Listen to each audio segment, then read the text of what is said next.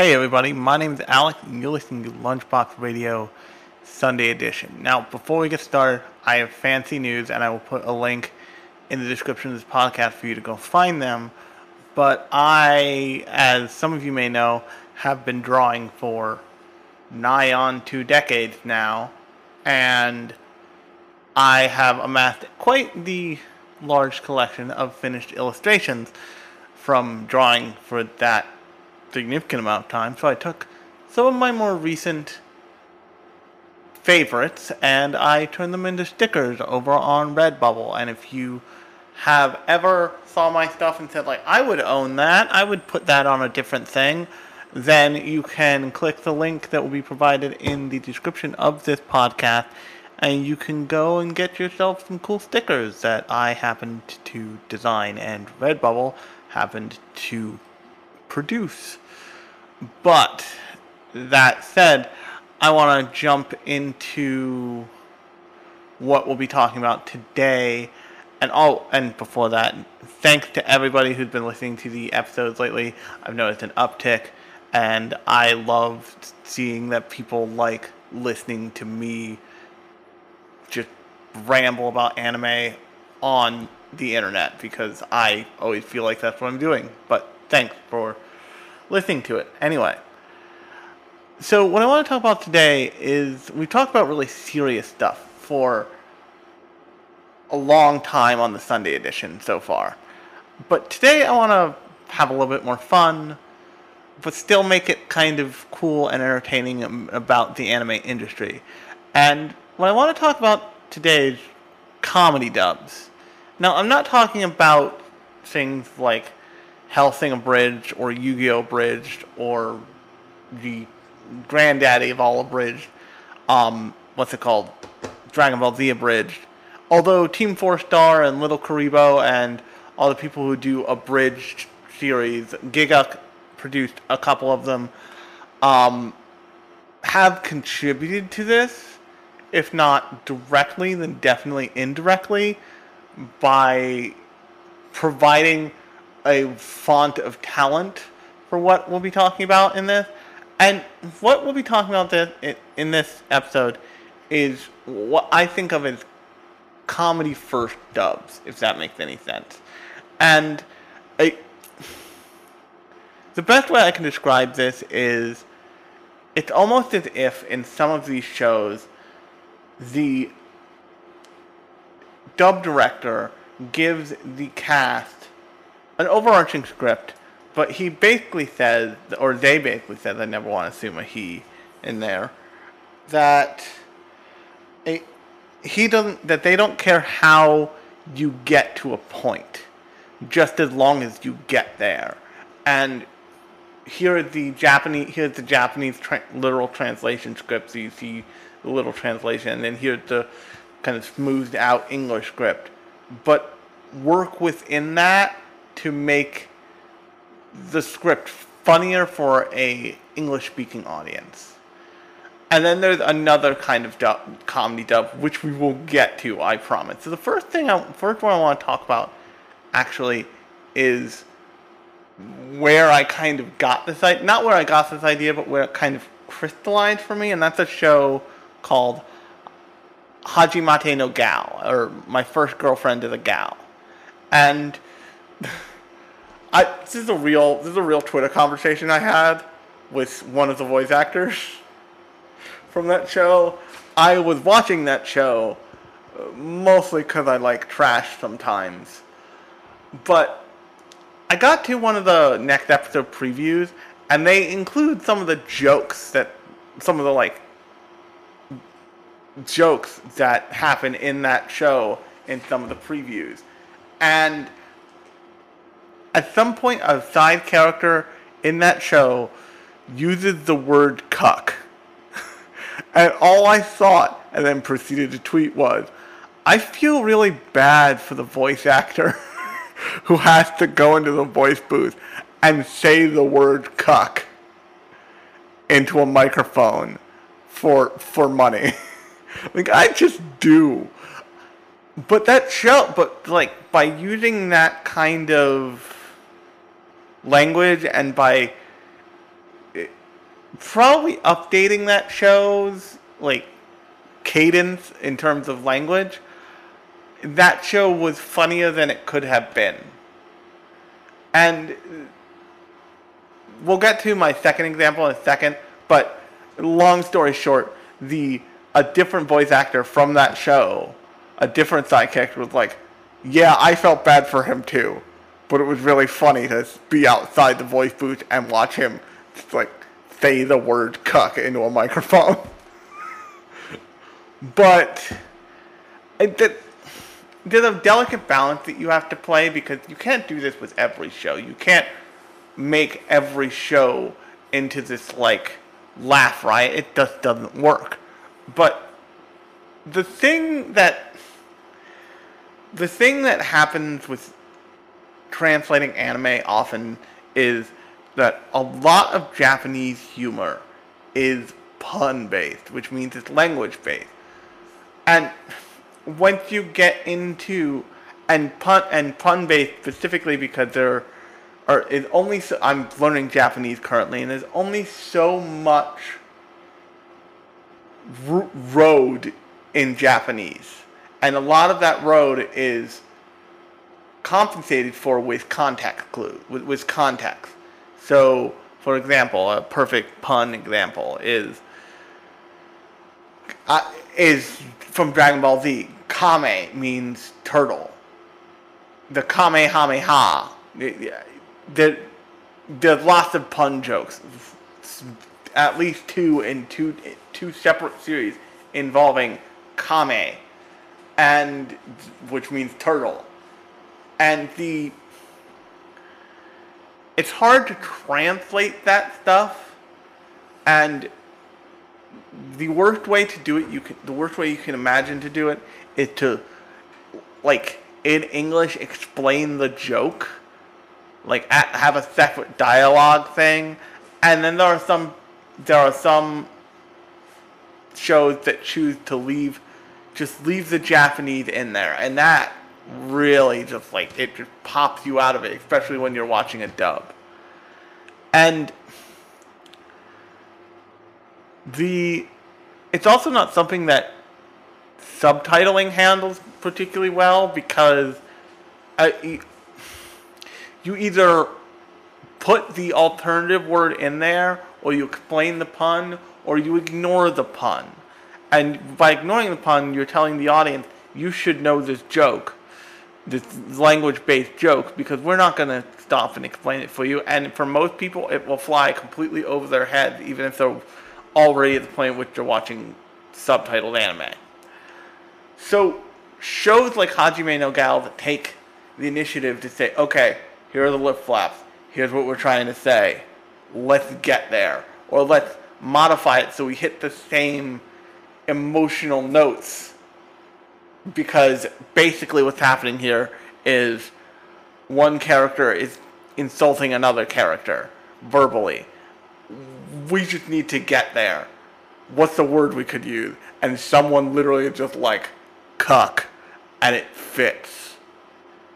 And uh, that kind of improv improvisational nature has the potential to make things as deeply funny for a American audience as it is for Japanese audience.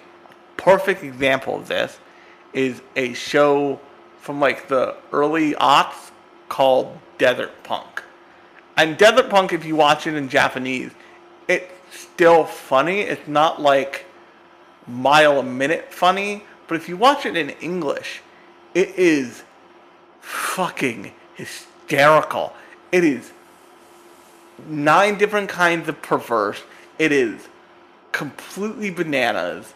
It, Desert Punk feels like someone was like, how do I handle this weird, dystopic, like, desert gas punk show that we're charged with putting out? And then they sat down and they watched the water suck scene from Billy Madison at from um from Waterboy and for those of you who don't know, the water you can look that up on YouTube. The water suck scene from Waterboy is like a seminal genius comedy moment from um what's it called? From early Adam Sandler that it's like is so deeply funny. And then they turned around and they wrote the just amazing section of Desert Punk calling this guy's mom a dirty whore and him freaking the fuck out on him. And the the whole show feels like the water sucks sequence from Billy Madison. It is that funny and that strange. And it it can't and one of the reasons why they were able to do this, and this is gonna sound uh, this is very technical, is that they were able to ignore the lip flaps for a huge amount of that show. And the reason they're able to do that is because all the character is because most of the character wear these insulated suits to protect them from the heat of the desert, which make which is a great way to save on animation because if you only have to animate a cowl and a circle and a triangle, you're going to get way further on your budget than if you had to like animate someone really running. Now, yeah, those those um, thermal suits have some detail to them, but for the most part, a huge amount of that show is spent with your characters in these thermal these thermal insulating suits to keep cool in the desert. And so you have this opportunity to just cut loose. Like, as long as the character is on screen and understood to be talking, you can just make them say whatever you want. So you have um, the female, like, femme fatale character, I forget her name. I, you have her as this, like, almost Fujiko esque character, but with more bite, and who is also, because everyone in the show is an asshole, an asshole. You have um, Desert Punk's, like, I forget her name. It's like child assistant who is just the most wisecracking weird little girl ever. Uh, you have Rain Spider, who is Rain Spider, and he is bananas. And you can give these characters this personality that is so close to Japanese personality because you're hitting notes that are as comically high as the original voice cast were. And it takes a tremendous amount of skill and talent and quite frankly artistry in voice acting to accomplish that and to do it in such a way where it feels funny as shit. And I kind of Hajime no Gal, which came kind of desert punk. Uh, desert punk is what allows you to do something like Hajime no Gal so well. But what it really allows you to do is something like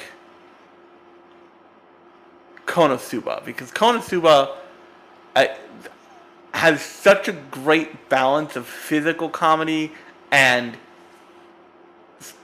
like pun based or verbal comedy that it just and they do such a good job with the voice cast of making sure that like everything fits to where it needs to be in the lip flaps it needs to be in, but it's still it's still fucking hilarious. I, I, I'm sure they had a great script, but I'm sure the voice actors were able to read the script with enough time where if they thought they could improvise and get there better than the script had it, then they were allowed to do that because uh, that's the only way you get a show that feels as perfectly timed and as funny as something like Konosuba. Now, yes, there are people who can write that stuff, but the improvisation is still necessary in order to be able to have control of the timing to make the jokes that well. And where all this comes from is, I would say, two shows, probably uh, in my mind, stand out as kind of funny comedy dubs that were done giving giving like no fucks, just giving absolutely no fucks. And the first one I want to talk about because I'm saving kind of the most infamous for last, for. And if you've been listening, if you've been listening this far, you might have an idea of what that show is. The first one I want to talk about is a little six episode OVA from 1995 that is hey, beautifully done. They spent a lot of money on this fucking filth, but also infamous. And that show is Golden Boy. And if you've ever if you've ever seen anything from Golden Boy lately, you've probably seen the Golden Boy swimming gif where he's just fucking trying to swim and suffocating in the middle. It, go look up Golden Boy swimming gif on Google and you'll find it and you'll be like, this, that show, okay. And granted, they have some like really fucked up moments in their dub where like it's definitely a 20 year old trying to sound like a 6 year old and not pulling it off at all, which kind of just adds to the comedy of it. But there are like there are JoJo's dub esque, there are JoJo's line esque choices made in the Golden Boy dub that take it over the fucking top, and it it's way less. It's probably way less um, improvisational than something like um, Desert Punk or something like what we're about to, what I'm going to talk about next. But it it's just it absolutely stands out as this amazing feat of like, okay, here's what we're trying to say. Here's what we wrote. Here's the original translation. And the director and the voice actor, pro- voice actors of that show probably will like, okay, let's sauce it up a bunch. Let's like get it there. Let's just go for it. And you get things like the swimming scene from Go- from Golden Boy. That that's the way you get them. I'm con- fucking convinced of it. And then the last show. The last show is the is the infamous best mo- most people cite as the infamous best example of this, of the quote unquote comedy dub. And that is Ghost Stories. Now, you don't have to have seen Ghost Stories to know about the infamy of Ghost Stories. You just have to have seen the countless YouTube clips, you have to have heard the stories. And Ghost Stories is what happens when you get this, like,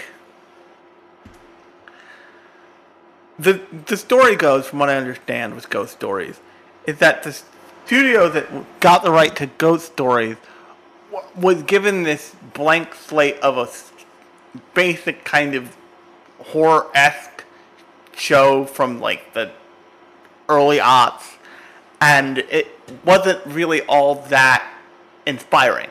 It was just this thing, and they didn't really know what to do with it because they saw it and they were like, this is not going to sell particularly well. So what they did is they said to the dub director and the dub cat, we don't care what the fuck you do. Have goddamn fun with this.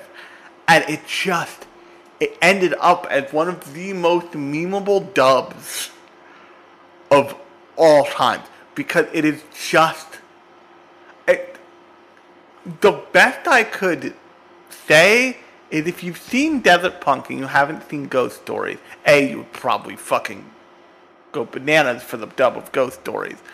But Go- Desert Punk is voice actors improvising and getting there, but getting to a place, getting to some sort of sane story end at the end of that show. Ghost Stories just does not give any fucks. It is just they made one kid just an idiot, just like they made one kid have the mental capacity of a fucking two year old when he's like six.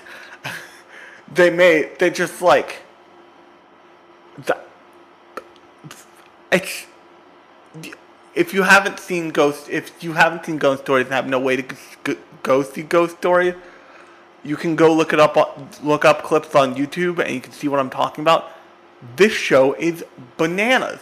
I i'm bananas in a way that i'm glad it exists because it's so it's so rare for a studio to be not only not be self-serious, but give so little shit about the performance of a thing that they accidentally create a whole other thing that is uh, it's not better than the original thing thing they were working with. That's irrelevant at the point at which you get to fucking Ghost Story.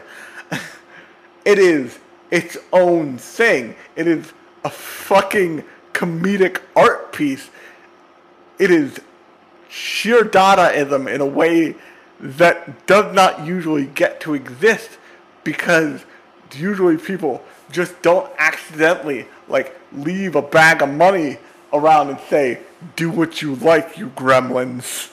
We'll see you in a month.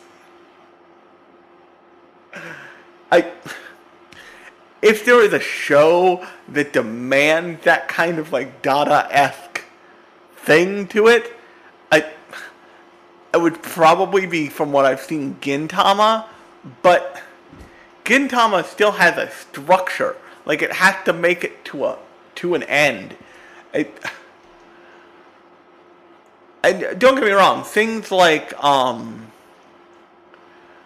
the one big one I didn't bring up is High School DxD is like a comedy dub. But High School DxD is so into being horny on main that it feels less like a comedy dub and it becomes this like weird self-serious vaguely creepy thing which gets creepier because of the um the voice actor child molestation thing that is now tacked on to the English dub of that.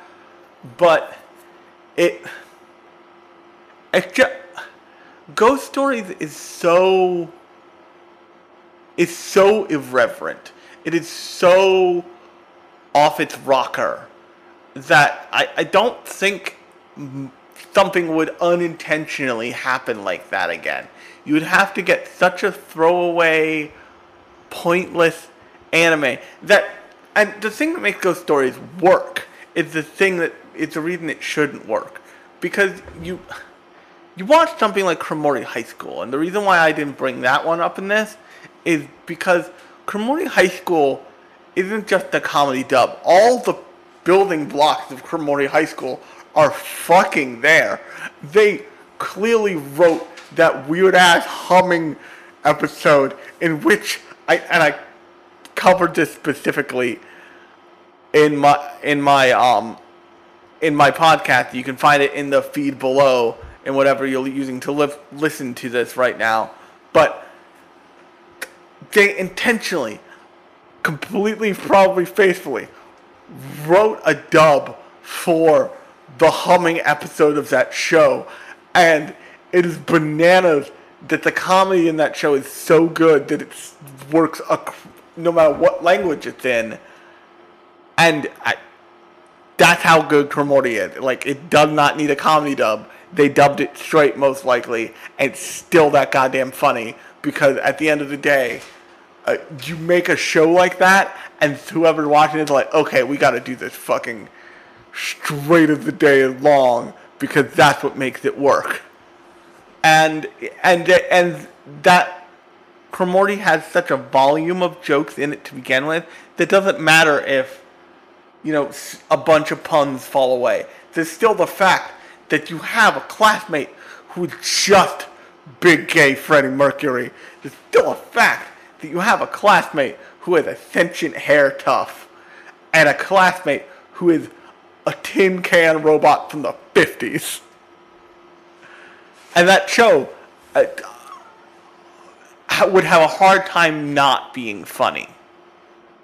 But the thing that makes ghost stories hysterical is there was nothing exceptional about it. It was just this like high school horror thing, and they made it into just the most bananas bullshit. And it, it, when I started thinking about doing a Sunday edition about comedy dubs, I I started thinking about first about the cuck scene in Hajime no Gal, and then before I got to um, Desert Punk, which takes its inspiration from Ghost Stories, absolutely, I got to Ghost Stories. I'm like, holy shit, th- we need to talk about this because the kind of and the reason why I said that thing that people like Team Star and Little Kuriboh and Giga provide talent pool for this is because what they're doing functionally in the Ghost Story dub is what Hellsing Abridged is and what or Hellsing Ultimate Abridged is and what Dragon Ball Z Abridged is. It is we have this many lip flaps. We don't care what the overarching story is. We just do not give a shit. Make people laugh as hard as you can. Make people laugh so hard they pee. Just do it. And uh, that is a case where people are paid good money to make a fool out of that show. But the alternative version is you have those voice actors be able to have that kind of comedic range. So when something like um, Konosuba comes along, it's possible to hire those voice actors and say, okay, pull it back a little, follow the episode structure, and get to this end point by the end of the episode, and be funny in that fucking space. Like, know these characters and be funny in the space that they can be funny. And uh, the, the thing that's genius about, like, fan dubs, like um, Hellsing Ultimate, like um, Dragon Ball Z Abridged, like Yu-Gi-Oh! Abridged, like fucking Yu-Gi-Oh! Abridged, is they get at the core of those characters and those shows from a comedic standpoint that is perfect. I've said before. I said in the um. I think I said in the Black Lagoon episode I did with Slate and Zane. Um, on their on the MCS Anime podcast or the Anime MCS podcast, uh, that when you watch Hellsing, when you remember Hellsing Ultimate, you don't.